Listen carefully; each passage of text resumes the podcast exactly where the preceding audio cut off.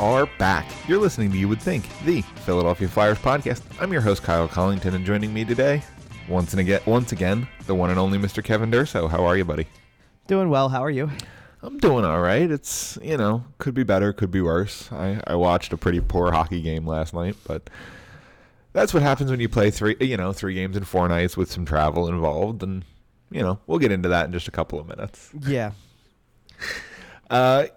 Yeah, I'll be honest too. I didn't have a ton of energy last night. Like, it was a little bit of a struggle in my own right to just be for it. Be kind present of. For it. Well, yeah, kind of. I mean, it wasn't like, hey, it's 3 and 4. Like, there was only one home game this week, so it wasn't like it was busy or anything like that. It was just tired, and I even tweeted after the game was over. I'm like, I wrote down a headline to do takeaways, and then I went, you know what? Not tonight. I just need to be better enough that when next week starts, I can just go through and do my normal thing. 3 home games, it'll be good. So I took a pause from that so I could go to bed like at least an hour earlier, and not feel like I was dead when I woke up this morning to do this. So there you go. Like, I chose to be present for this over, let me squeeze out another takeaways article for a game that most people, I don't know, didn't care about, but, you know,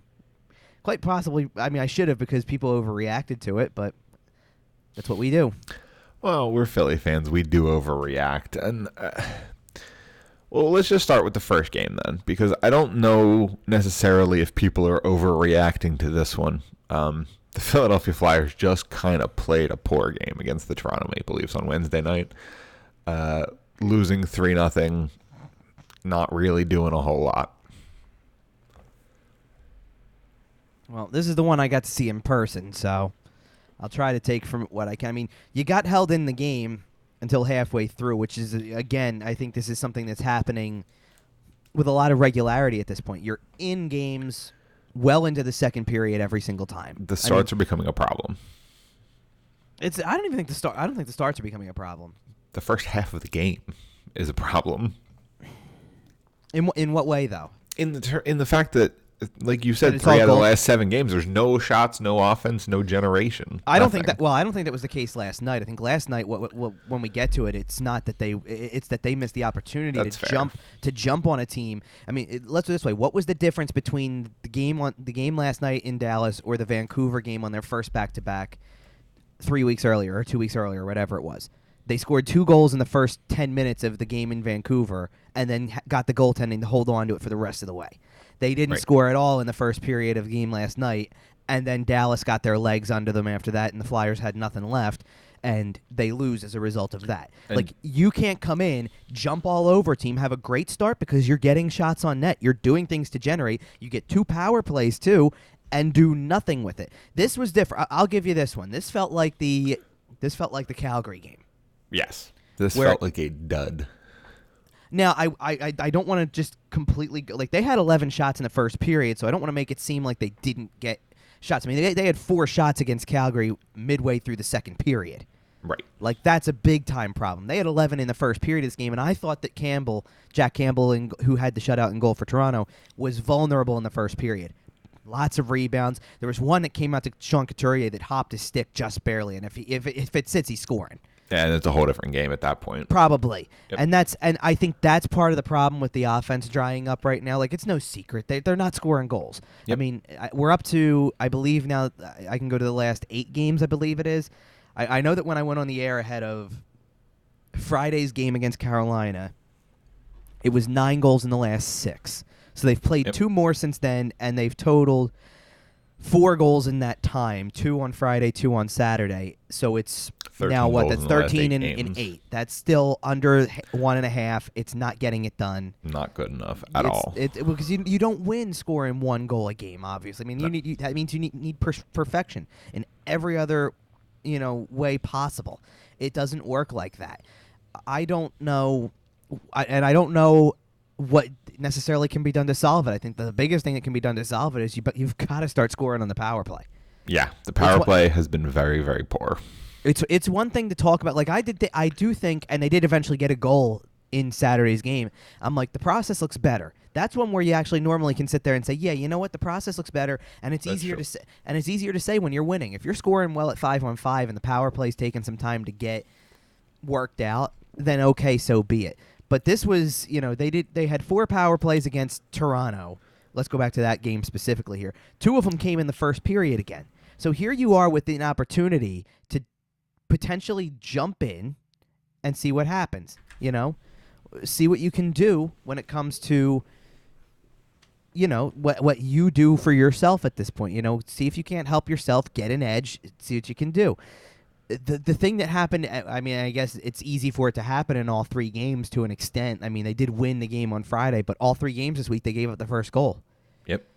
And, see, on one hand, I don't want to overreact to anything. Because to me, this is normal. You're going to go through stretches. You're going to have times when things aren't very good. The Flyers actually had a stretch 2 seasons ago, right around this exact time of year, where a lot of things weren't going right. Yep. They had around the time the team found out about the Oscar Lindblom cancer diagnosis. No, this was before that. It was not long before that. This was the dip before that, right? Because I'll go back and I'll pull it up really quick because it's not hard to find.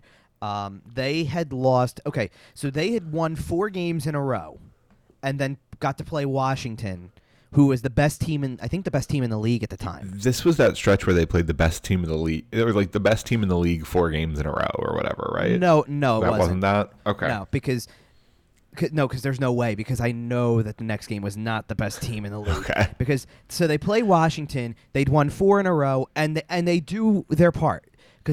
A game goes to a shootout. They lose in a shootout 2-1. So you're in it the whole way. You lose in the skills competition. It happens. And There was no harm, no foul to, hey, they got points in 5 straight games, not wins in 5 straight. Then they played Ottawa on the road and lost 2-1. Gotcha. And so the scoring is drying up a little bit, you know. And they had won. Still bad, Ottawa. They had won, I believe, 2 games in a row. To that point, too, before that, like before the Washington game, 2 games in a row via the shootout as well. So that means you're only scoring 2. So you're only scoring 2 in 65 minutes. You scored 1 in 65 minutes against Washington, 1 in 60 against Ottawa. You came out the next night, jumped all over the Islanders for a 3-0 lead, then blew the lead and lost in a shootout there. And then had a horrible game in Florida against the Panthers, who were not as good as they are now at the time. And lost 5-2 in a game you really were never in. That was, I think, Morgan Frost's NHL debut, by the way, if that makes any sense now. So you were dealing with a little bit of stuff going on because Morgan Frost was obviously up in your lineup. But at the same time, you had to really kind of fight and claw your way back in for a couple of these games here where things weren't perfect. I mean, if you didn't go 5-0-1 in the last 6 games of the month of November, you were not having the same November that everybody talks about. Like, to that point, they were average in the month of November. Right. So I don't get what's so surprising about it. And I said it on the air on Friday going into it, too. This team, at the time, I think they were, what was it? They were 6-3-2 going in. So now they're 7-4-2. They were, through 21 games 2 seasons ago, 10-7-4, which technically is not 500. It's below 500 if you really want to spin it that way. It's above hockey 500. Above hockey 500. But you've lost more games than you've won. Yep. And you only have 24 points in the standings through 21 games. And yet by March, there was no doubt in everyone's mind that this team was making a run. Yep. Well, and here's the other thing that's super, super, super important to mention about this team. Saturday was the first game that they had their full lineup, or what is close to their full lineup. That was the first game, right, where we saw the actual team that Chuck Fletcher intended it to be. So I think that also needs to play a part here, right? We're approaching the quarter mark of the season. We're not quite there yet. We still got a little bit of time, but. Right, I mean, but see, right now, what people don't understand, I don't think, is you need 8 points to get to that mark in the next 8 games. That's it. Right. You win 4 of the next 8, and you're at the same mark that you were, point-wise. And let's be clear about it in a different way, too. Let's not even do it by the points. Let's do it by the wins. You had 10 wins in 21 games 2 seasons ago. You need 3 wins to get there in the next 8 games. Yep. You don't even need to win half of the games to be where you are at that stage things. Like I saw it the other day too. I'm trying to remember who had tweeted it out because it was a couple. It might have been Charlie O'Connor who tweeted this part out too because he said something about they're on a like going into Friday I think or after Wednesday's game they were still on a 104-point pace. Yeah, and the absurd part is that you're still paced to finish like 6th in the Metro at that pace. Well, you won't if you do that, though. That's the thing. No, like, I know, well, but it's just absurd. Well, and here's the thing, too, okay? If you're having, like, at the very least, let's be real about this. If you're having games that come across as a total dud, that come across as totally awful, look at who you have gotten up for in the last 2 weeks. You got up and played a great game against Washington, and then you rallied back to win a game in Carolina in regulation, both of them. Those teams combined have 4 regulation losses, and you've accounted for 2 of them. Like, you were also for a very long time the only team to beat Edmonton, and you're still right. One of only, I believe, 2 teams to beat them in regulation. Guess what else? Where do they beat Edmonton? On in Edmonton. Road. Right. I'm sorry, so, they have 3 losses in regulation. Well, now they do, but that was their right. First. And you right. Go, but you go Edmonton on the road, Washington on the road, Carolina on the road. You don't just do that by being average. You don't. And whether you want to look at the goaltending and say, you know what, so-and-so played well because, you know, Carter Hart got the Edmonton game, and Martin Jones got the Washington game, and Carter Hart got the Carolina game. So you could sit there and look at them and say, hey, they're as big of a reason as any. That's great. I cannot wait to talk about Friday night's game. No, I know. I can't wait. But you do need to avoid having these games pop up with more regularity. Let's just call it that. Because you've got... Your goalie can't make 39 of 40 every night. Oh, not even that. I'm talking about the 3-0 Toronto style stuff. You can't have that. Like, you want to know what I kind of discovered? And I was thinking about it. I guess I was thinking about it actually on Friday night because of the fact that I had tweeted out something along the lines of, because it was through the second period, they're still trailing 1-0 at that point, and I tweeted out something along the lines of, you know, it's amazing how. Like, we look at what Carter Hart's doing right now. Last year, he couldn't stop a beach ball at times. He's got an 887 save percentage or something like that, I think is what it came out to, or something like that. His record is 9-11-5. You know, the goals against isn't good. The save percentage was like at 80. Like, he was worst in the league in like several metrics. Right, like but like 88.7%, let's just say, or something like that is what his save percentage was. And here he is this year. He's one period away from a 3-4-2 record in 9 games, which means he's lost 2/3 of the games he's played, right? At that point, like the team has lost 2/3 of his starts potentially. Yep. But he's going to have a save percentage that's north of 93%. Yeah. How does that work, you know, or whatever? Now, they come back and they win the game, so he's 4-3-2 instead, and the save percentage is still really good, and the goals against is still in a really good spot. But if they lose that game, 1-0, I'm mad about it. If he lets up 1 goal and they lose that game 1-0 on Friday night, I'm upset about that. Right, but see, so here's what I was trying to go with that. And that's not to say Carolina's not a great team. They're right there at the top. They have the best record in terms of points percentage, all that type of stuff. If you would have lost that game, say 1-0 or give up 1 that makes it 2-0 at some point or whatever, right? If you don't score that, yeah. But if you don't score, right, it would already be your 3rd shutout against this year, you know? Yep. Do you know how many shutouts they had a season ago for how bad it was? Even in a shortened season, I don't know how many. 2. Wow. Really? Yes. They were only shut out twice last season. Like, I went back because I'm sitting here thinking, oh, I know there were games that were awful or whatever. You know, like, there has to be... No, they lost more times, probably by the score of 6-1, where they got that one lousy goal when it was 4-0 or something like that, than they did actually get shut out. The only 2 shutouts, totally polar opposites of each other, by the way, were the 9-0 game against the Rangers, and then a 1-0 overtime shutout loss to the Islanders. Oh, man, that game was wild. But that's it. Like, I'm sitting here going, you mean to tell me? I'm not even worried. Like, I'm not going to be surprised if they get shut out maybe 3-4 times in an 82-game season. It happens. But right. You're going to tell me. Twice in the first month is concerning. But you're going to tell me not only has it already happened twice in your first 11 games at that point, but it was almost going to happen for a 3rd time in 12, and you didn't have 3 at all in a year where it was god-awful sometimes, and you still played 56 games, and it didn't happen all. I mean, I'd have to go back and check exactly when it was, but that Ranger game which was the first one, was March 17th. You had played for 2 months before you were shut out by a team technically. And look, I'd rather sit there and talk about the fact that every dull game we've seen, pretty much with the exception of last night's, has been a shutout, as opposed to how many dull games did they play where they scored one goal but lost by four. Like, right. I'd rather talk about the fact that most of the other games that they've lost, you sit there and you go, well, they're competitive, they're in the game, you're invested in the game for most of it. I mean, there was still even a reason to be invested in that game. Late second period, it's 2-1. They give up the goal they gave up then was horrible. You can't. I mean, that was. I even tweeted it. Shades of last season. Here's a goal. Gave it back 26 seconds later. That stuff can't happen. But beyond that, they even scored midway through the third period with the power play goal, and you're sitting there going, if they just score one more really quick, you're back to kind of having. But I was even thinking that, like, as it got down to like about 5 minutes to go, where I'm going, if this was a one goal game, man, are they still in it, you know? Right. Like, if it's one, I mean, it wasn't, obviously, but I'm like, if you only needed one and you're making even just the slightest push in most, you know, in some of those situations, because they did seem to have better skating legs again in the third. Like, they seemed to have, like, a slight push until it just kind of got to the point where nothing was working and they couldn't get set up, and they probably tried a little too hard to do the cross-ice stuff. The sticks a little bit, yeah. Well, to do the cross-ice stuff, because there was no way that pass from Cam Atkinson was going to work. No. There was no way. But beside the point, it was just one of those, like, you don't want to keep saying it was one of those nights that many times 13 games into your season. Right.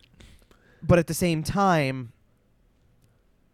I feel like we can point to the same issue for the whole thing. It's right. It's scoring. It's not like you're getting poor defensive play in most of the games. They gave up 5 goals last night, and it's the first time they've given up more than 4 goals since the opener. Right. Without an empty netter, I'll say, because they lost 4-0 to Calgary with an empty netter. They lost 4-2 to Florida with an empty netter. Like, you're not. It's your goalies are giving. A goalie gave up 4 goals. Right, since the opener. So you haven't given up goals in abundance by any stretch. You're still a really good defensive team, all things considered. I think that what you needed to do, or not needed to do, but what needs to happen eventually is. I mean, because Keith Yandel hasn't looked very good in the last few games. He's probably the only one I can think of who hasn't looked very good from a defenseman standpoint. Like, Justin Braun did an admirable job without Ryan Ellis in the lineup. He did.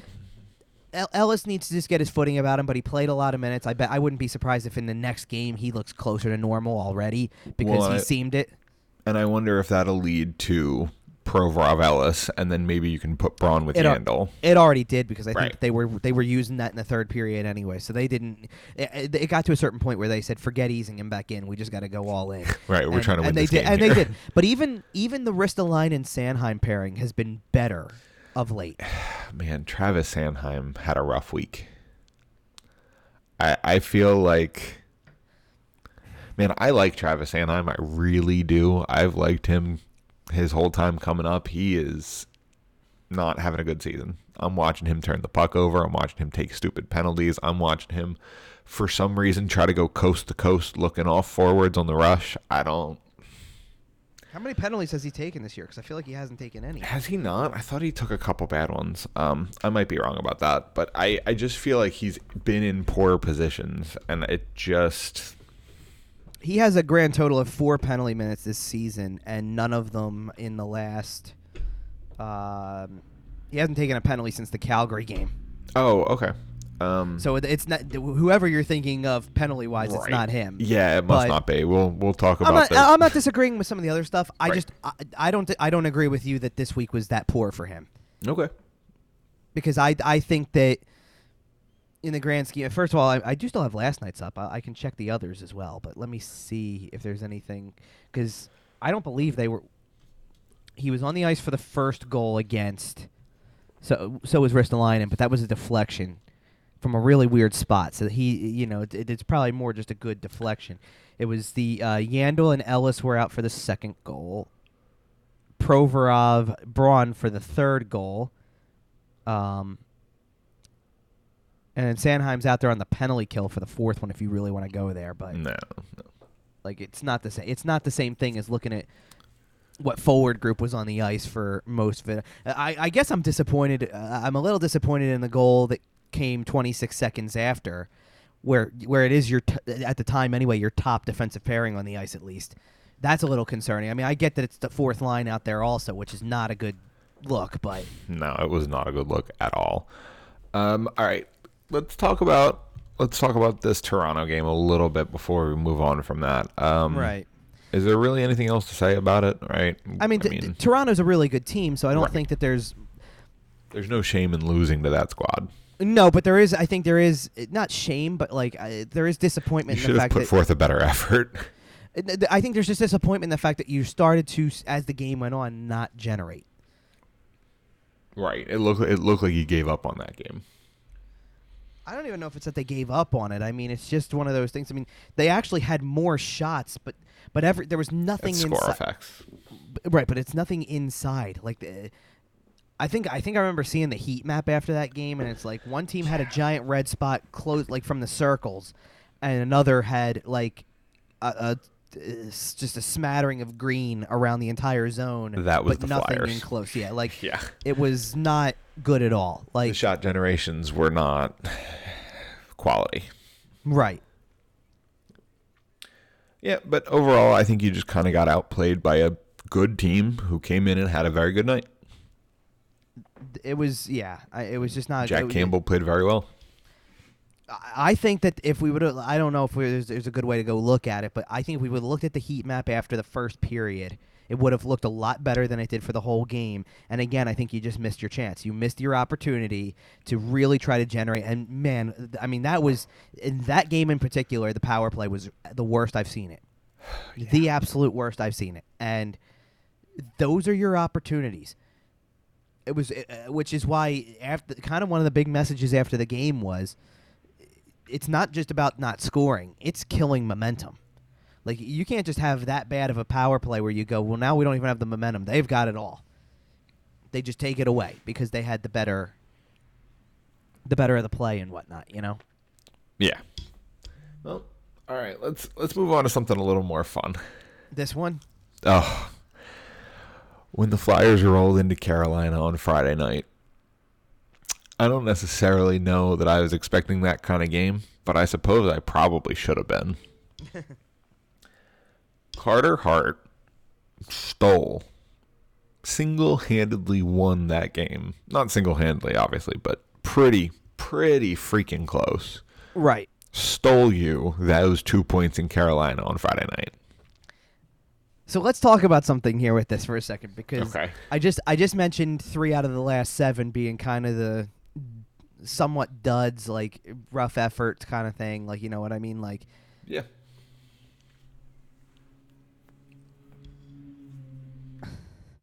But it nonetheless, like, so that's becoming a habit that you don't want to get into. It becomes too regular when it's 3 of your last 7, let's say. Something that I think people should get used to. I talked a lot last year about how many times last year did they play a game that ended up with the 6-1. Like, 6-1 became a regular result. Yeah, it really did. I think it happened like 4 or 5 times in a 56-game span. Yeah. Like, it was pretty rough. Buffalo. I'm going to tell you right now that if this team is going to have a lot of success this year, kind of, I'm noticing a trend. Get used to the 2-1 result. Yeah. Because... Which it's not a problem, believe me. You're going to need to learn. Call my cardiologist. You're going to need to. Yeah, well, I don't know if that's worse. Maybe it is because you didn't score on top of it, I guess, is what it is. But I mean, them winning 2-1 is not good for my heart long term. I can't take the. I hate the 5-4 kind of style games though, where it's even where you're still clinging to the 1-goal lead, but you're that's fair giving up a lot of goals too, because that means that you're not getting bailed out completely, like. But yeah, those 2-1 games though, that means goals are hard to come by, and if somebody scores one, it means a lot. True. But all I'm trying to say is that's 3 times in the last 8 games that you've won a game 2-1. Get used to it. It's what's going to happen when your most important players are your goaltenders, and you need them to be your most important players on most nights. You know, the Carter Hart that showed up in Raleigh on Friday night. That was the Carter Hart that we saw for Canada in the World Juniors. That was the Carter Hart that was compared to Carey Price. That was, I don't want to say prime Carter Hart, because I certainly hope he's getting better. But that was close to the best he's looked. That was the peak Carter Hart that we've seen so far, I think. He really has pretty close. I mean, how the sad part is that if I go back in enough, you know, look at his last several starts. I'll pull up his game log really quick because it's worth looking at. It's obviously worth looking at, but go see. I can do it for my fantasy hockey team very easily. Oh, well, there you go. Then you're having a great stretch of games, aren't you? I certainly am. Now, see, here's the thing about him. From a goals against standpoint, he's actually kind of had it a little rough because of the fact that for the longest time, he's given up at least 3 goals a game every game. Yep. I mean, there's only a handful that you can say he hasn't given up less than 3. But then I think you start to consider, A, the volume of shots he's facing, which is a lot. I mean, he's only had 1 game so far where he's faced below 25. Yep, and that was the Seattle game, which, I mean, it's a Dave Haxtell team. Of course they didn't get 25 shots. I think it's less than that. I think what actually happened is that as soon as the Flyers got a 3-0 lead or 4-0 lead or 5-0 lead as it kept going, you're kind of out of the game a little bit, you know? Yeah, you pack it in. You're kind of, yeah, exactly. But I really just, if I go back to, I don't want to go back as far as Florida, I guess, but giving up 3 goals to Edmonton is never, like, that's not an even that's not easy. Like, right. You know, like, if you keep it under 4 and 5, you've done something right probably. And better yet, if you kept your team in a position to win said game, you probably did okay. If you kept McDavid under 3 points himself, you probably did all right. So for him to make 34 saves on 37 shots in that game and win, very, very really good. Well. Very good. Yeah. I had said before when it came to the Calgary game, I was so disappointed that he gave up the goal to Johnny Gaudreau late, because if that game just ends 3-0 shutout with an empty netter in there and he gives up 2 on whatever, the numbers look so much better at that Infinitely point. Better. Right. So, like, it becomes exactly what that game was, which was, hey, he kept your team in it for so long, gave up 2 power play goals that he was one power play goal, 1 not, that he was totally helpless on. Right. And there's your game. Like, it would have been fine. But it looks a little bit rougher. I mean, that's not to say it wasn't a good shot by Gaudreau. It was, but it's still rougher. Think about what we've been talking about all season. Weird bounces. Right. Power plays, penalty kills. How many goals has Carter Hart given up 5-on-5? I'd be willing to bet that if you looked at his 5-on-5 numbers, they are spectacular. That would be fun. Let me see if there's anything in here that actually tells you that stuff. I might have to go a little deeper for that one, but you're going to make me look it up because I'm actually intrigued. Well, listen, if somebody wants to crunch the numbers and send them to us on Twitter at YWT Podcast, I'll throw out the socials while you're looking it up. You can also tweet them at Kevin @Kevin_Durso. You know what? I might as well do the socials while we're here. I'll just do it mid-show. You can also find the show on Facebook, Instagram, Podbean, iTunes, Google Podcast, YouTube, Pandora also. I found out we're on Pandora, so that's fun. Oh, that's cool. Yeah. I didn't know that. Yeah, we have like 5% of our listeners are on Pandora, so thank you. We can also find us on YouTube and sportstalkphilly.com. Follow them at sportstalkphl and at Philadelphia, or Flyerdelphia. All right, Kevin, what do you got? They don't have to send it to us. I got it. Okay, well, they can still send it to us if they want. Okay, let me ask you this question, because I'm trying to, let me go find the actual overall number for a second and just do some comparisons, okay? Okay. So this has nothing to do with what strength the team is at or anything like that. This is just in general. Okay. So Carter Hart technically played in 27 games last season. He started 25. Okay. So far, this hasn't happened yet for the Flyers, by the way. It's been whoever started. All start to finish. Right. So he's got 9 this year, but 20. So this is actually a really cool time to kind of analyze this, because he's exactly a third of the way to what he was a year ago. Okay. He played 27 games last year. He's played 9 this year. He's actually Perfect. He's actually more than a third of the way through his starts, if you will, from last year. So in 27 games, do you know how many goals he allowed? I do not. Okay. So last season... if I just knew that number off the top of my head and just rattled it off. He had an .877 save percentage, which is obviously horrible. Horrendous. So he allowed 89 goals in 27 games. Or in 27 games played. So the goals against, by the way, was .367. Oof. Okay, yeah, I know. It sounds bad. Oof. It was bad. Okay, for context, the year before that, when he played in 43 games and started 40. The good year. He had a .914 save percentage. Goals against was 2.42. And he allowed a total... How many more games did I just say that was? I mean, that's 15 more starts and 16 more games. Okay, so right? He allowed 5 more goals. 6. 95. That's funny. That's how good he was the year before. He was stellar that first year, that first full year. So far this season, 9 games played.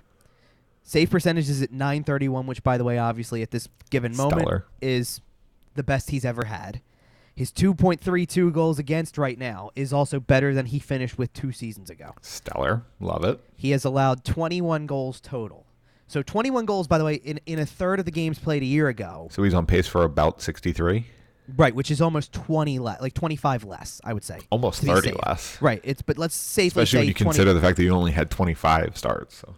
Right. Now, he's not exactly, he's kind of right on pace again because he's almost a quarter of the way to his starts from 2 years ago, and he's not a quarter of the way to the goals allowed yet, or he's just about there. He's good.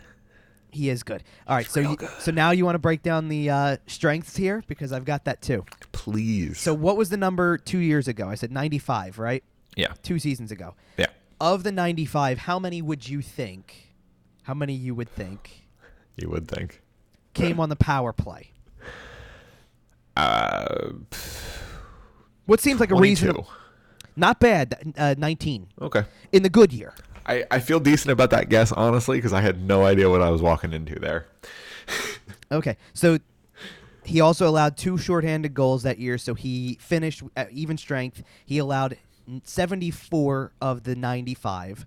Okay. And his save percentage at even strength was .921. Okay. Very good spot because obviously your percentages come down on the power play. It's just natural. Fair enough. Okay, so last season, 86, right, or 85 is what I... Or, I'm sorry, 89. No, 89. That was what it was. I'm sorry, 95 to 89. Right. Okay. How many of the 89 were on the power play? It felt like 77 of them, but... 777 was the save percentage on the power play. Okay, so I'm going to go with something in the neighborhood of 17. 20, 21. 23, okay. So at even strength, he allowed, by the way, again, 2 shorthanded goals allowed. Even strength, he allowed 64 of 89, which gives you a save percentage. By the way, I don't know how many, what I say it was. It was like 15 fewer starts and 15 fewer 16 games. 16 fewer games. Well, despite having that many fewer games, it's still not, we didn't cut the 40 in half. You know what I mean? Right. He faced nearly less, like half, the shot total he faced was nearly cut in half, though. Right. So at even strength, he went from facing 931 shots 2 seasons ago to 578 and only allowed 10 fewer goals. Jeez. So his he was bad last year. So his save percentage at even strength was .889. Yeah, Carter Hart was horrendously bad last year. Okay, so all now right. You want to go to this year. Yep. I've already given. All right, 21 goals allowed. You have all right. So you have a theory on how many do you think have been allowed so far this season on the power play? 4. No.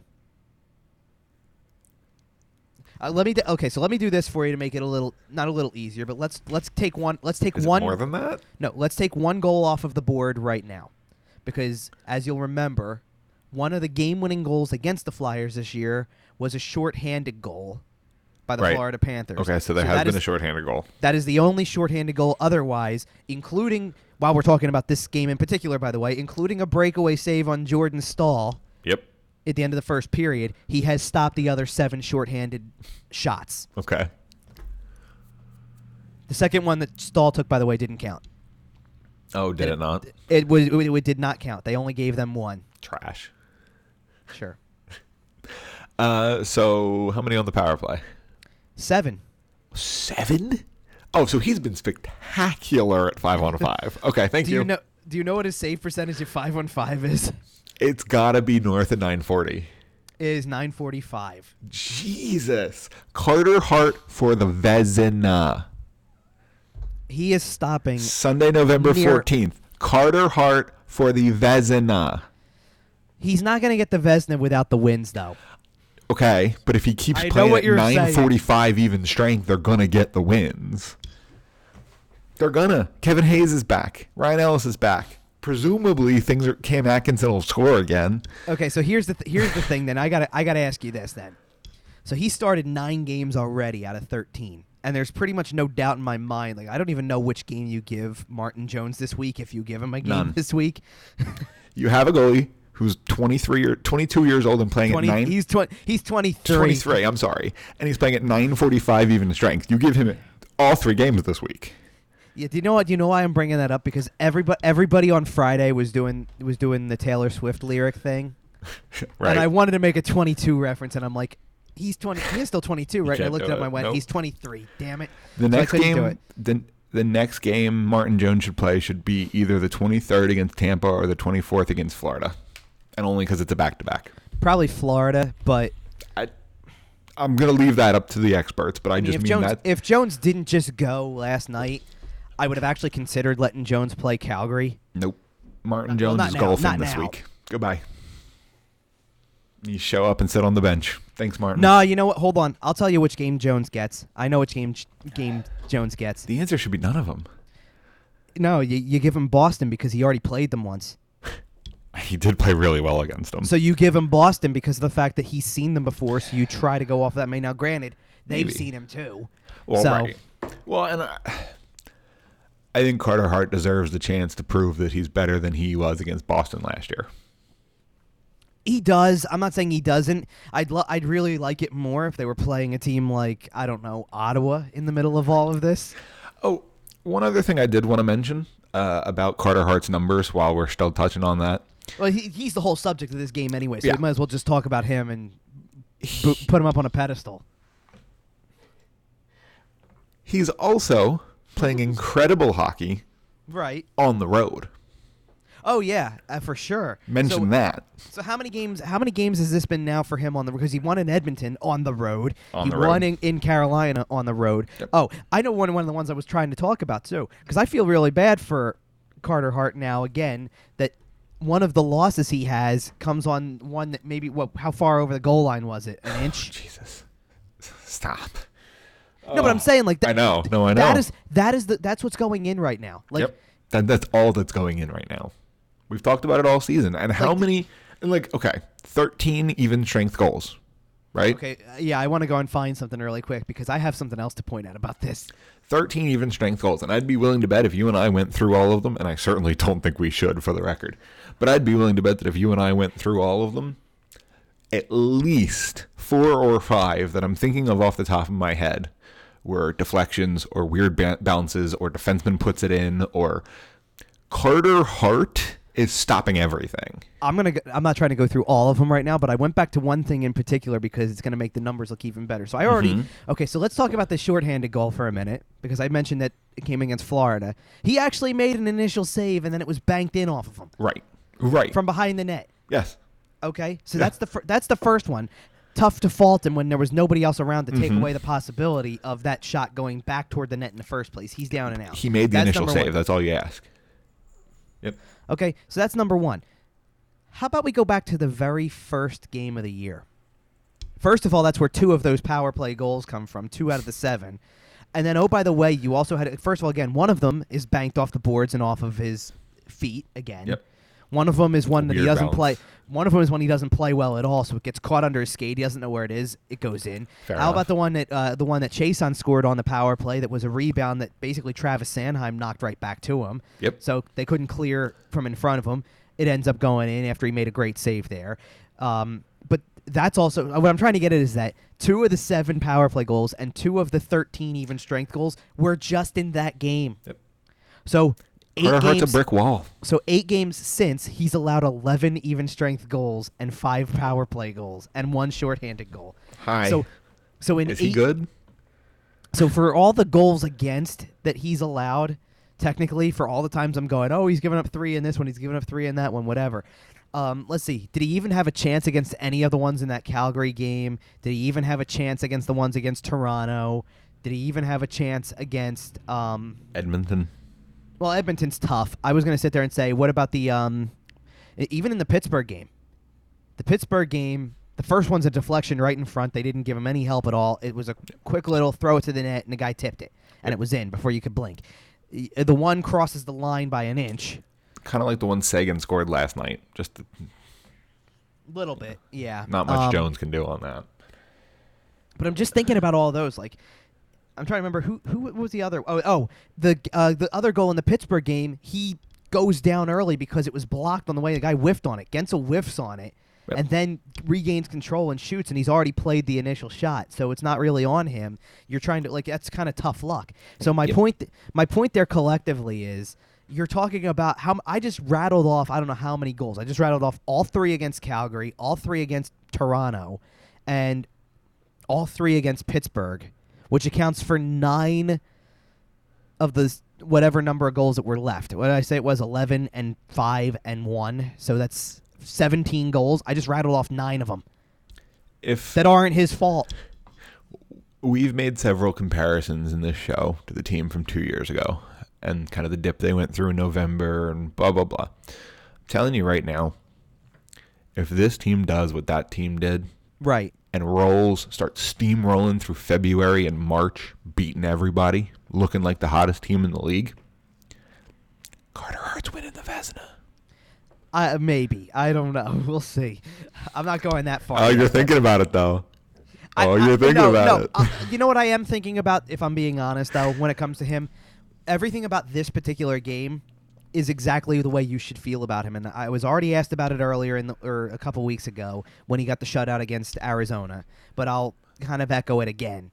It was, I know he's on his game when he's tracking well and all that type of stuff. But what you're getting from him right now, especially in a game like this one, is you kind of already know in the back of your mind if it's routine looking, if it doesn't look all that complicated, it's probably getting stopped.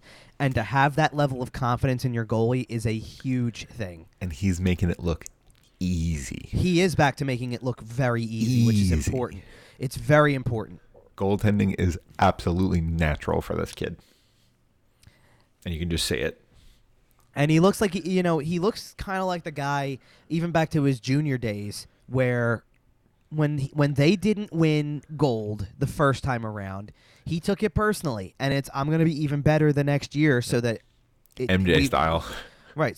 Like, I think you're seeing a guy who was not pleased with himself at all, and again, recognizes that the team took a leap of faith on him. Stella has her groove back. I like that. But yeah, so like, I don't think there's much more we can say about him specifically. I mean, to go off of the rest of the game, by the way, big time gut check win for the Flyers in general, because you're still down 1-0 going to the third, and everything that Carter Hart is doing for you at that point, it doesn't matter because you haven't scored a goal yet. So Joel Farabee gets a goal off the nice set play bank pass up. That was beautifully executed. Right, and he flies in and just goes right after it and gets the goal. And gets his first point since the third game of the season? And as much as we can look at the next night, as much as we can sit there and go, well, the fourth line being out there for a lot of the problems and things like that, they gave you the game-winning goal in the game before. They it's just working hard, creating a play, and getting a nice deflection. And there's an element of excitement when that happens, by the way. I'm not trying to sit here and tell you, like, I know they're not your prototypical fourth line by today's NHL standards. You don't really need to have that many rough and tumble kind of guys, right, at this point. Flyers probably have 1.5 too many. What you really could use in the grand scheme of things is probably a line, and I don't want Scott Laughton playing center necessarily, but I would sit here and tell you that if your fourth line, and I'd said this about this right before we started recording, because Oscar Lindblom had a terrible game on Saturday. But I don't love him on your fourth line in that spot. But I think I would if you tell me that your fourth line in the grand scheme of things is Lindblom, Laughton, Wade Allison. I was gonna say, does Wade Allison slot in there really, really nicely when he comes back? Like, that doesn't feel like the rough and tumble fourth line. That feels like a fourth line that you're just trying to. That feels like a fourth line with some grit, drive play. Yeah, some grit, some edge. but still has some touch, some scoring talent. Right. Yep. I mean, I'm trying to figure out who else kind of falls in place after that, I guess. I'm trying to do it in my head here. JVR, Brassard. I'm missing a forward. That's what I'm saying. Like, Morgan Frost.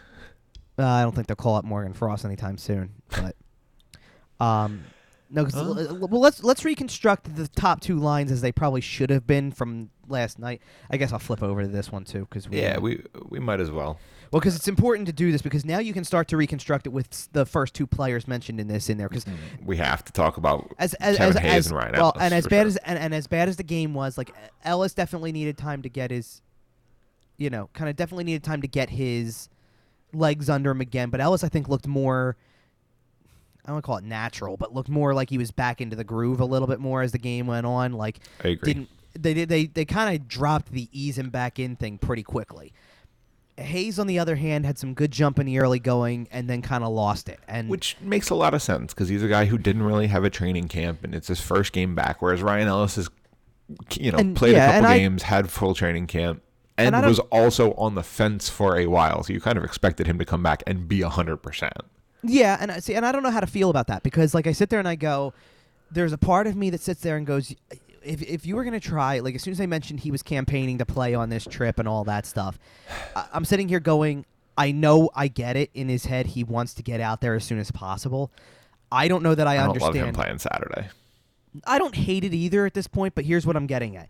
I don't understand how it was going to help him any when you don't get that day before. Like, there was not even so much as go have a skate beforehand.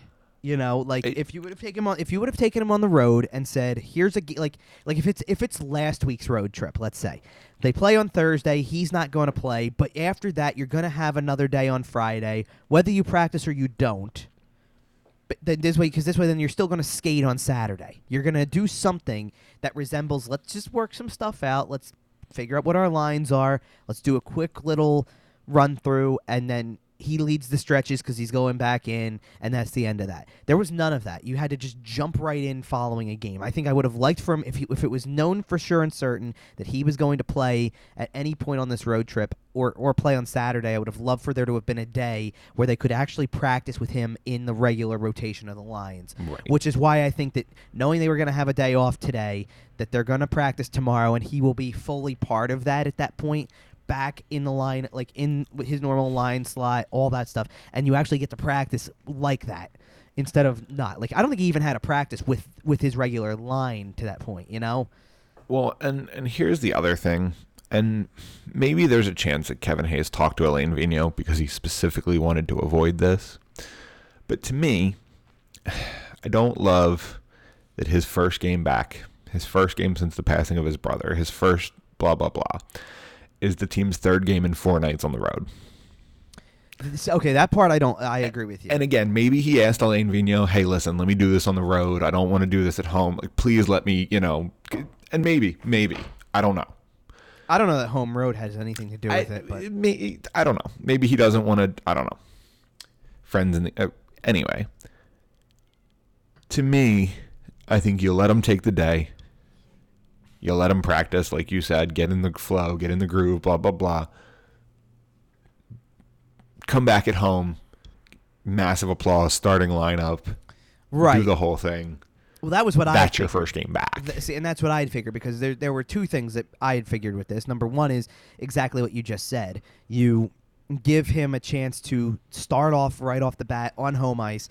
That first game immediately, what are you going to get? You're going to put him out. First of all, the place is going to go ballistic. Well, first of all, it should already be a decent crowd because of the fact that it's the Hall of Fame night. Right. So you're already going to get people in the building for that. Now on top of it, all you have to do is say, welcome back Kevin Hayes, introduce him as the starting center that night, and the place is going to go nuts the way they did on opening night when he was just standing on the bench in his suit. Now that's how you sell out the building against Calgary. And so you would have had that. And now... It didn't happen on Saturday anyway, so this still was the chance is still there nonetheless. But what you gave him was, you're not just playing Tuesday night at home, you're playing Thursday at home, and you're playing Saturday at home. You have a good long time to get in the flow of things at home. Not just getting in the flow of things, but my thought was is that we all know what's gonna that first goal is gonna be emotional. So why not give yourself three chances to have the great Lou Nolan say your name, scoring a goal, and go and the place go nuts for you. If they win on Tuesday and he scores, he's the first star. Done. That's probably a good bet. I didn't think 100%. About it like that, but so I have a thought on when I think it's coming for him, and it could happen Tuesday. I'm not saying that it couldn't, but I have a thought of when it's coming, because if there's any sort of fate involved in this, I think it's Boston, huh? It's Saturday. Yeah, it's Saturday when Boston's in town. Okay. I think that tracks. I think that would be... That is the night that the hockey gods smile down and say... That's the Disney ending. This is the one for your brother. That's the Disney ending. But, like, let's be real. If we're asking the hockey gods for things, isn't the dream ending of that story really that he wins it for his brother? The whole thing? Isn't it? Isn't that the best ending? Hockey gods? Isn't it? Well, I hear you. I'm just pitching it. You know, he gets to raise the cup, point at the sky. You know, he gets to sob his face off. It'll be great. Right. But, regardless, the other than Kevin Hayes being back and Ryan Ellis being back, the overall effort on Saturday night, we've talked about it. It was right. It was a battery empty effort for the most part. Right. Like that's a team that looked tired, that looked well. And I don't want to take credit away from Dallas either for this reason. I think everybody looked at the record and goes, "Oh, Dallas is coming in at 4-6-2," so they don't look very good. They were ranked ranked in the bottom six teams or so of the league. So I think people look at that and go, "Well, they should win." And a week ago I would have told you that that's absolutely the one game that you needed to come away with a win in. If you could win one of the other two on top of it, that's great. Right. But you got to beat Dallas. I think you got to win that game because they shouldn't be on your level. When in doubt, beat Dallas. But the thing here for me was that there was a lot lining up for this to not play in the Flyers' favor. One being, and I've seen it mentioned a couple times, they're playing their third and four nights while Dallas has been home since Monday and didn't play since Wednesday. Yep. So how does that work out that you get, 2 days off in between that game while the Flyers have played three times back-to-back on road games with travel. With travel to a different time zone. That's right. Not a short trip by any stretch. Not compared to some of the other short trips that they've made. Let's just say that. Right. It's not a bus to Long Island. It's this isn't even. I'll give you one for the plane perspective of it. Then this isn't. Hey, we played in Ottawa one night. We have to hop the plane to Montreal the next night. Right. 20 minutes away by flight. Right. This is not a quick little shot over to the next Canadian city or whatever. I mean, even the way they did the Western Canada trip, by the end of it, they played in Calgary and we went, yeah, probably spent because it's 3-4, and they just traveled back from Vancouver. One thing I also noticed, I don't know which broadcast you were watching last night, but I was getting the local. I was getting the Stars broadcast through ESPN Plus, and they were talking about the fact that over the last 3 or 4 seasons, the Flyers have been major slump busters for the Dallas Stars. And you're going back to the they hadn't had a win yet 2 years ago, and they got their first win in Philly. They mentioned on the broadcast 4 or 5 times in recent years where Dallas had lost 7 of 8, beat the Flyers. Right. 1-7-1, beat the Flyers.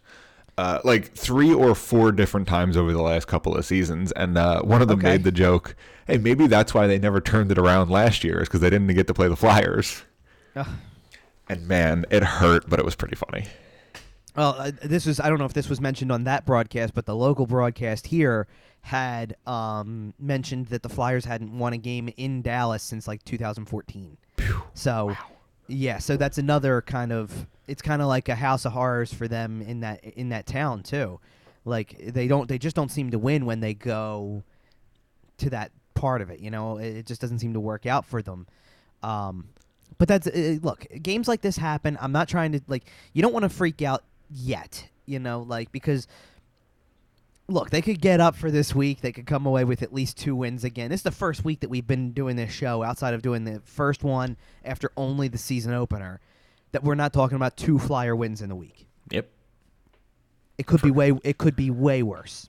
Yeah, and the team is still in really good shape. We talked earlier about the 104-point pace.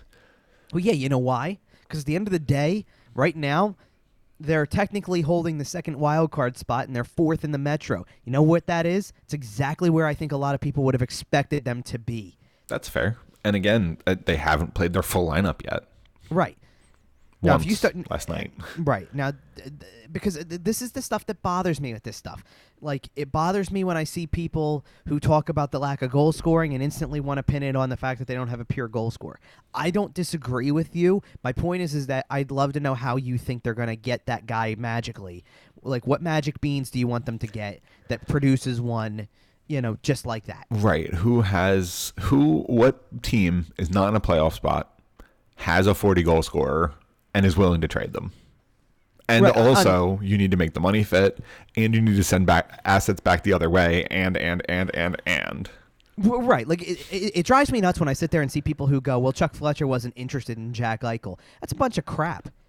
Every team in the league is interested in a talent like him. Who would you like them to trade for Jack Eichel? No, and, by the way, he's going to sit for 3 or 4 months while he gets healthy. Well, that's, for one, you're taking the gamble on the surgery working out, for right, one. That's but why also, Calgary didn't trade Matthew Tkachuk for him. Like, right. Well, and not only that, but I'm sitting here going, how much money does the guy make again? I believe it's $10 million. $10 million. You need to... Okay, you're taking Kevin Hayes off your team, and you're taking Scott Laughton off your team. Right, like you don't just have to do some major trading to get a player like that to begin with. You have to trade pieces that are on your team now that make a lot of money. You change the structure of your team. Right. Travis Konechny, gone. You like him? Too bad. He's gone. I think people would do that, though. Okay, but you know what I mean, because it would be Konechny and York and, like. Right. You would be packaging so much to make it happen that it's a problem. Like, I just get sick of that type of stuff. Vegas is stupid, though, aren't they? Like, come on. I don't know how they do it. It's really funny. My girlfriend, we were watching the game last night, and the around the league ticker was rolling by, and the Seattle game hadn't started yet, so it showed their record. And she goes, ooh, Seattle's 1, or whatever their record is, 4-6-1, or, like, it's not good. Yeah, that's about it, yeah. And I was like... Oh yeah, they're a real expansion team. You know, meanwhile, Vegas is $7.5 million over the cap when Jack Eichel comes back. they're not. They did not run the expansion thing the same way because Seattle just has infinite cap space. I don't know if it's just that they didn't run it the same way. I mean, look, they had opportunities to get really good players and they just passed. So I guess they didn't run it the same way. No, but the point. Oh, no, Vegas would have taken Marc-Andre Fleury. Hello. They would have taken JVR. Like, I don't know if Vegas would have taken JVR. I think Vegas would have taken Gabe Landeskog, though. Oh, they definitely would have. I don't know how. Or Vladimir Tarasenko or something like that, you know. But regardless, the point I'm making is that, like... The idea that you can just produce one of these guys magically baffles me. Every team that has one of these guys in the league, I mean, how often do we sit there and say it too?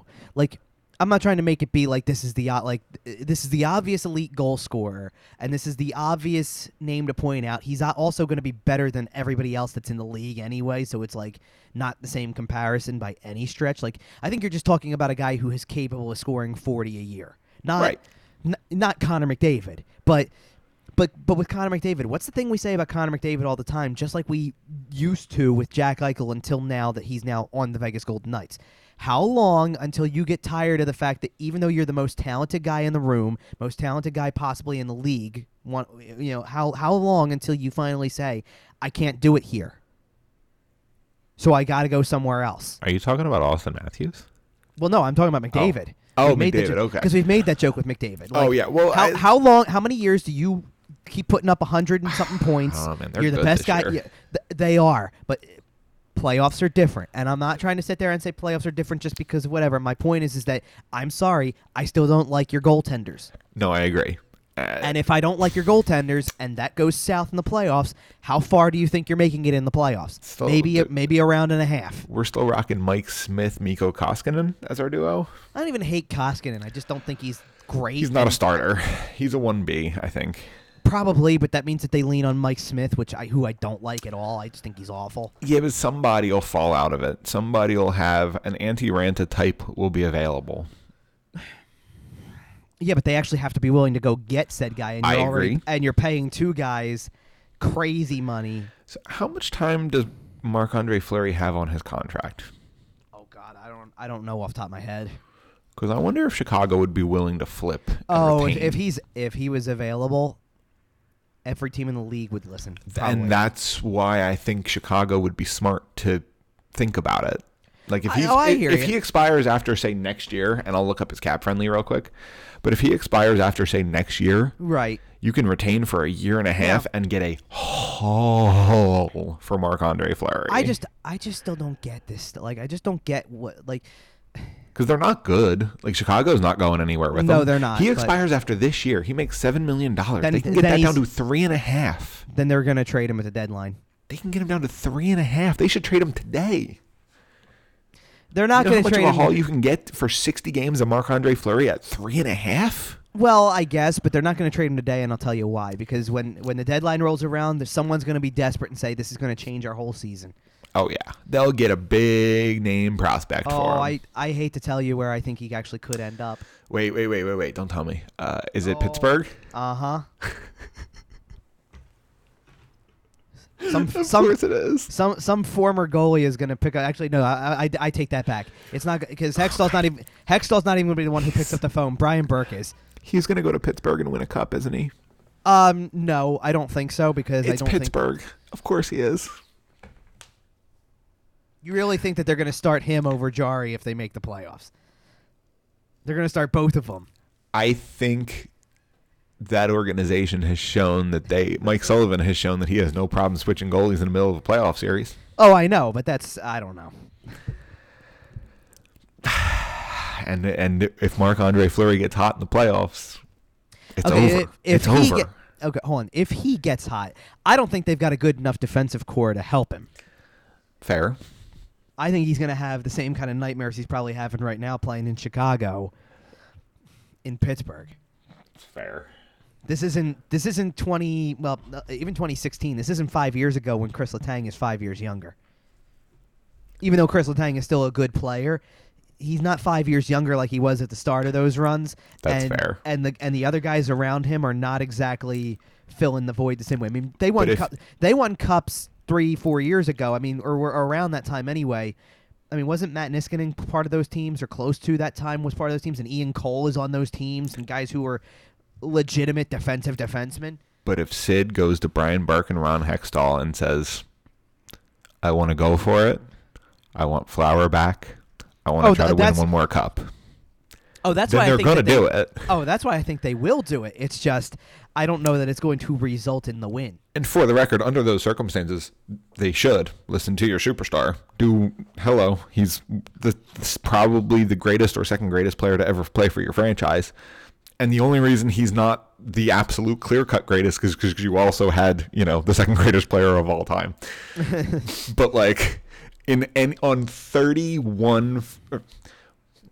27, 28 franchises in the league, he's the best player to ever put on your jersey. Yeah, I got you. Yeah, I don't know. But see, it's funny you talk about that particular person, though, too, because it goes back to what I was saying about your top-end guy. How do you get him? Chances are you get him because you sucked for 5 years. Because you threatened the league that you're going to move to Kansas City. Or that you sucked for 5 years. And then become, you somehow or other win the lottery and get the pick. And you somehow won the lottery again, even when there was no season. It's crazy how that works. Right now, if you want to, like, I don't know that there was anybody even in that draft year that you could sit there and say, like, the Flyers had the number 2 pick, and you would have hoped that it would have resulted in a player like that, because that is how you get that guy. You hope he's that guy at the top of a draft, but. Nonetheless, I mean, there are guys like I don't look at Nico Hischier as that guy either. That's fair. You want to think of the guy who's going to end up being the top goal scorer? It's going to be Jack Hughes. It's not going to be Nico Hischier. Correct. And that's fine. They don't need at that point. Then they don't need Nico Hischier to be that guy because they've already done this however many other times. You know, like, so it doesn't matter. But this is how Toronto ends up with Austin Matthews. This is how Edmonton ends up with Connor McDavid. And then not that far off from then ends up with Leon Draisaitl. It doesn't have to be the number one pick. Let's be clear. It does not have to be the number one pick. It can be probably anywhere in the top five. But the Flyers have only picked there once, and they got lucky to do it, and it wasn't the best draft. They got lucky to do it, and then they kind of got unlucky. Well, okay, but here, this is where I'm trying to go with that point. If we're looking in hindsight, who was the right pick at that time? Cale Makar. Okay, but is Cale Makar the goal-scoring forward? No. So then you still didn't get him. And to be fair, I think the second pick there is Miro Heiskanen, who is also not the high-end scoring forward. Right, but man, like their defenseman. Provorov would be fun. Oh, I'm not saying it wouldn't. But my point is, even in a year when you thought like you're going, oh, but they did have a top five pick, and the forwards that you had to choose from were Hischier, Patrick, or Pettersson, and all three of them have had their share of struggles or injuries or something. Like to be fair, I'd rather have Elias Pettersson's career than Nolan Patrick's career. I would too, because Pettersson had a great rookie year and great second year and all that stuff. But like this year, he's been pretty rough. Yeah, you got to just take it for what it is. He's had a rough year, so like I think you'd be experiencing the same problems. I think it just sometimes it just dries up, and you've got to have somebody snap out of it. You got to go right now.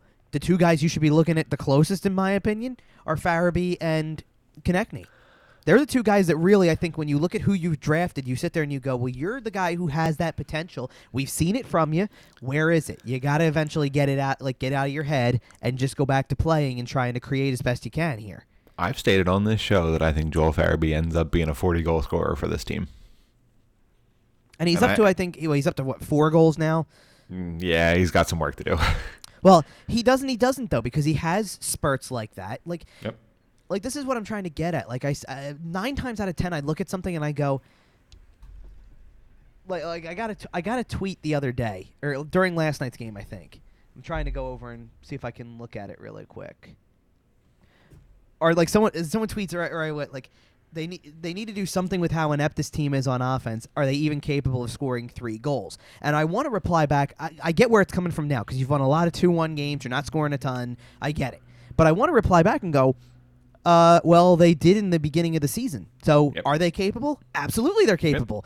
Yep. This is what I tried to say about the Boston game and the Edmonton game in particular. You just showed right there what your potential is. You can do this. Now, can you do it consistently? Is that what your identity is going to become? That's what they have to determine. It has nothing to do with whether or not, like, are they even capable? Like, if they've done it once... And against teams like that, if they've done it against Boston and done it against Edmonton and teams like that, then yes, they're capable.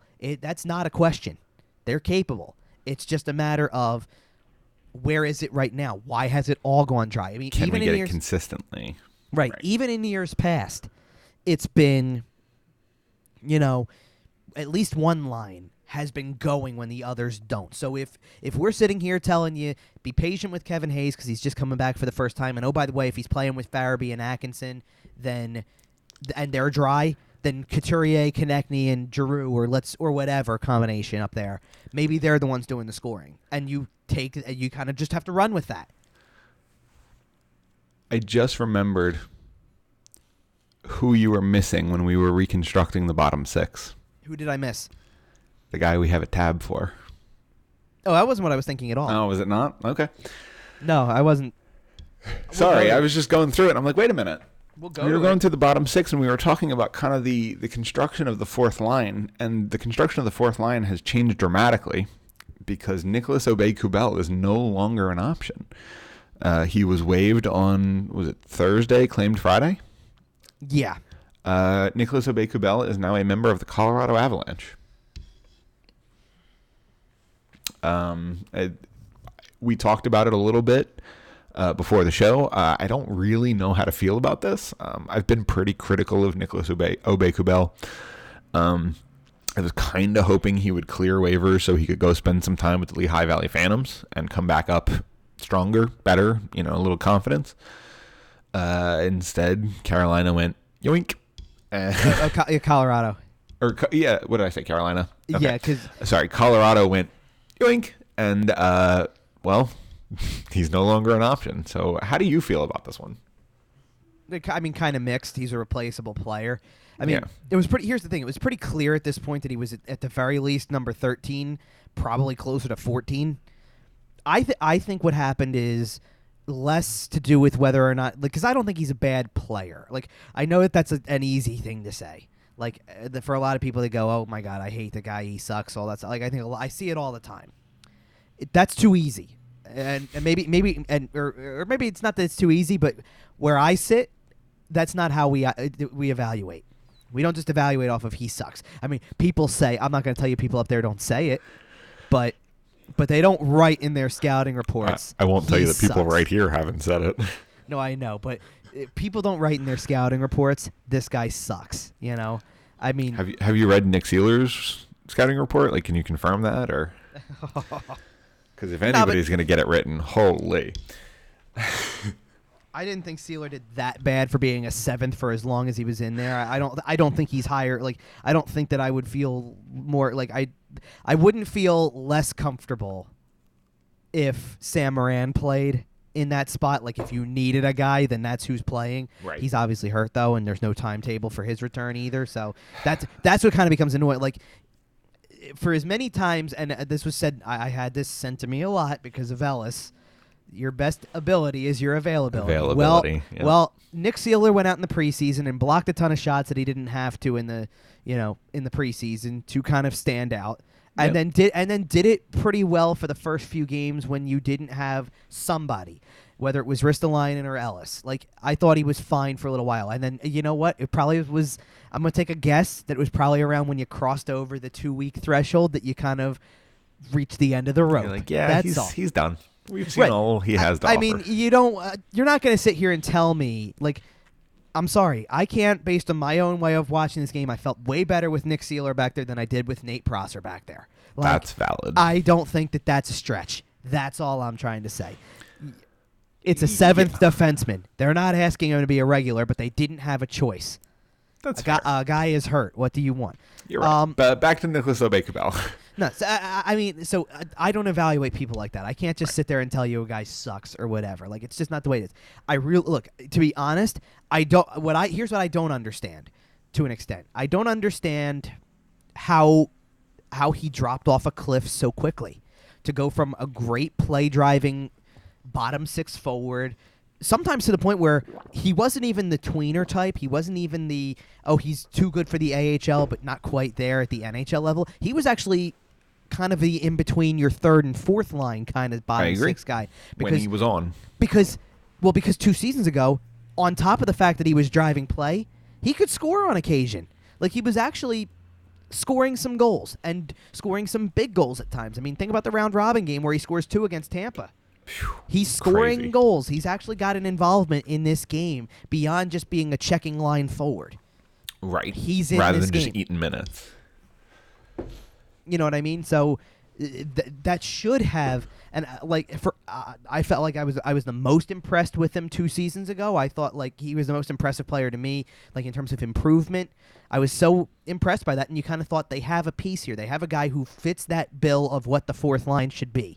He's not going to be out there just trying to hit people or just trying to stand his ground defensively. He's going to try to drive play, which is all you can ask for from your fourth line. It's not a matter of how often he scores a goal. It's why it's a fit when you put a guy like him with, say, a guy like Scott Lawton. If they go out and do nothing more than just drive the play a little bit, then that's, good place to start. Just keep the other team on their heels just a touch. Right. Or at the very least, keep them out of your own zone for prolonged periods. If you're going to play the neutral zone game with them, by all means, spend 45 seconds to a minute playing the neutral zone game. That's all that you're being asked to do. Yep. But that just dropped off a cliff last season and so far this season. I mean, he did not show – I'm not going to say he didn't show any signs of improvement. Some of the play driving was back, but he did it kind of carelessly. The penalties were still there. It felt a little 2 steps forward, 1 step back. Except sometimes it was 1 step forward, 2 steps back. Right. I mean, you can go and look in the grand scheme of things, but I go and look at some of the replacement level guys that you're talking about for this team. You know, that he could have been, he could be on the roster as opposed to them, and I don't know if anybody has more like minor penalties. Nate Thompson has 29 penalty minutes, but he took a big chunk of that because of the fight against Seattle. I think he got a 10-minute misconduct on top of it, so that goes into it. Like, there's a whole lot of stuff. Like, when you take half of your penalty minutes just because I fought a guy, you know, same thing. Zack MacEwen fought a guy, too, at one point in time, so he's only got 6 penalty minutes the other way around. Patrick Brown doesn't even have any. Patrick Brown has 10 penalty minutes in his entire career.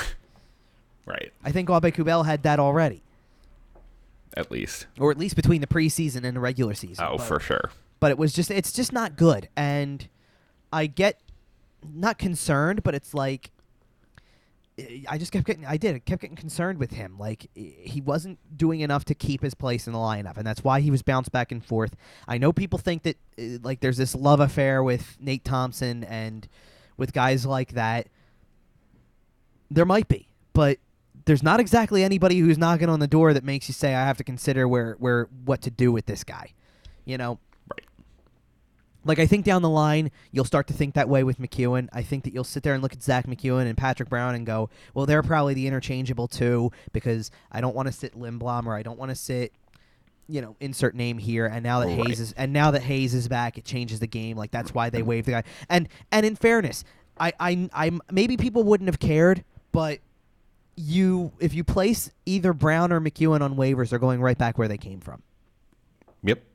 Vancouver and Vegas are lined up and ready to go because that guy's available again, and they probably didn't want to do it in the first place. Vegas, how many people in Vegas were pissed off that he was on waivers and then got claimed to begin with? Like, there were people who were disappointed. I wonder if this was a little bit of a... Or no, that was... Never mind. Well, I mean, now that they've got Eichel. Well, I mean... That might have been who knows who's going to hit waivers out of Vegas. Well, but here's the thing about that though too. See, like you could think you might think that would like hold them off from doing something like that because you're going, well, they just made this big trade. If Eichel's not playing for 3 months, 4 months, whatever the hell it is, then you got not just time. You've got the cap space. You don't mind having an extra body at what Brown makes. That's fair. All right. Well, I mean, I think that sums up kind of about Nicolas Aubé-Kubel. He was a good flyer, but I don't think he'll really be all that missed. So we've talked about it all. Did you see the last one on him? Did you see the tweet? Someone put a tweet out that said something about it was a quote tweet to the Flyers tweet that he was claimed or that he was or that he was placed on waivers, and somebody said when he comes back, give him the tribute video, but it's nothing but offensive zone penalties. Love it. Okay. As we look ahead... I caught you off guard with that one. Well, we're talking about him coming back to the Wells Fargo Center, and the Flyers will be back in the Wells Fargo Center this week. 3 games against Calgary, Tampa Bay, and Boston. It's a couple tough teams. You know, Flyers just lost to Calgary 4-0, poor effort. Hopefully with a couple days off, you're getting a better effort this time around, and you're certainly going to need it for Tampa and Boston. This is a very big week. Yeah. So the good news for the Flyers probably right now is that they've at least seen 2 of these 3 teams so far, so this shouldn't be total shell shock here. You've got something to go off of. I think that can only help. I mean, you definitely have to know what you're getting with Calgary, and the good news is that now you're playing Calgary on home ice. You can do line matching way better this time around than you were able to do before. You got that. Boston is still not quite off to the best start they could be. They've won a few more games recently, but I still think you look at them and go, well, they're not off to the greatest start, and you might be able to catch them as a little bit of a vulnerable team. I mean, think about the teams you beat so far. Right. You know, you or played so far that you didn't beat perhaps. Like Boston lost to Edmonton and Boston lost to Toronto within the last weekend. Their wins are against teams like Detroit, Ottawa, New Jersey. They're playing Montreal. Something that's going to be important, and again, it's kind of crazy scheduling on their part. Now, the Flyers do not have a back-to-back. That's going to help. But you're going to play 2 games in the week while Boston sits at home. Boston plays on Sunday night to close out a back-to-back and then has 5 days off. Whew. Now, so they could theoretically come to Philly on like Monday and just spend the whole week here. They could if they really wanted to, I guess. I doubt they're going to. No, they won't. They'll come in on Friday afternoon and be ready for Saturday night. But beside the point, one thing that they do have that's kind of interesting is they do have a back-to-back that weekend, so they are going back to Boston after playing in Philly and have Calgary that night. Imagine they come to Philly on like Tuesday and just buy tickets for the Calgary game, and they're just sitting in the crowd. That'd be funny. It would be really funny. I'm trying to think about, like, from a goaltending standpoint for them, who might get one game over the other. Like, is there a chance that the Flyers get Linus Ullmark because of the fact that they want Jeremy Swayman for the team that's higher in the standings? And there's no way to change that. Calgary's going to be higher in the standings more than likely. Right. And in fairness, too, something else about Calgary right now to kind of keep touching on this week a little bit. Like, Boston's not off to the best start, and Calgary's come back down to earth a little bit. You might also put your starter against the team in your conference that you're directly competing for wild card spots with. True. We'll see. I don't know. Right. Something to think about. Well, and right now, Calgary's hit a rough patch, a big-time rough patch. I mean, they won that game against the Flyers relatively convincingly. It was their sixth in the – I mean, well, relatively. It was convincing, let's be real. It sure was. But that was their sixth win in a row, and now in the – I'm trying to count the number of games on here. They played 6 games since. They'll have played 7 because they also play on Sunday night, Sunday evening-ish, whatever you want to go with. So they'll have played 7 in that time, and – no matter what happens in that game, the best record that they could come into Philly with in the last 7 games, all in the month of November, by the way, is okay. I got to do some math because some of these are overtime. But the best that they could come in with is a record of 2-2-3. Well, we'll see. And then again, you got Tampa, Boston. Well, as we head to that, we hope the Flyers can take advantage of kind of a poor Calgary team right now and kind of jump on them while they're vulnerable. Right, a team that might be a little bit vulnerable. Now, I had to check with Tampa's schedule because I was genuinely curious. Right. Because what are the odds that we see a former backup goalie? Oh, I hope so. I'm sure everybody hopes so. The Moose tribute video. Come on. He'll get a good one. He probably will. He's probably going to be sitting on the bench for it because, again, in another similar situation, Tampa only plays on Monday night and then has off until Thursday. No back-to-back there. And then even next week when they play on the road, that's not even a back-to-back. Oh, man. Like, the Flyers' schedule is awful compared to some of these other teams. And I don't know, because somebody turned around and, like, I got that question, like, who makes these schedules that gives the Flyers, like, this god-awful schedule? Now, on one hand, it is certainly multi-purpose building problems. Fair. Because when you have to give up your building, you're vulnerable. Right. Yep. Like, it's like, why do you think the Flyers play home games on Tuesday, Thursday, sometimes Saturday, you know, most of the time? Because they have to balance it out appropriately, you know, in order to allow for it. That said, you know, it's the hand you're dealt. Whether you like it or not, it's the hand you're dealt, and you're either going to be really good at it or you're not.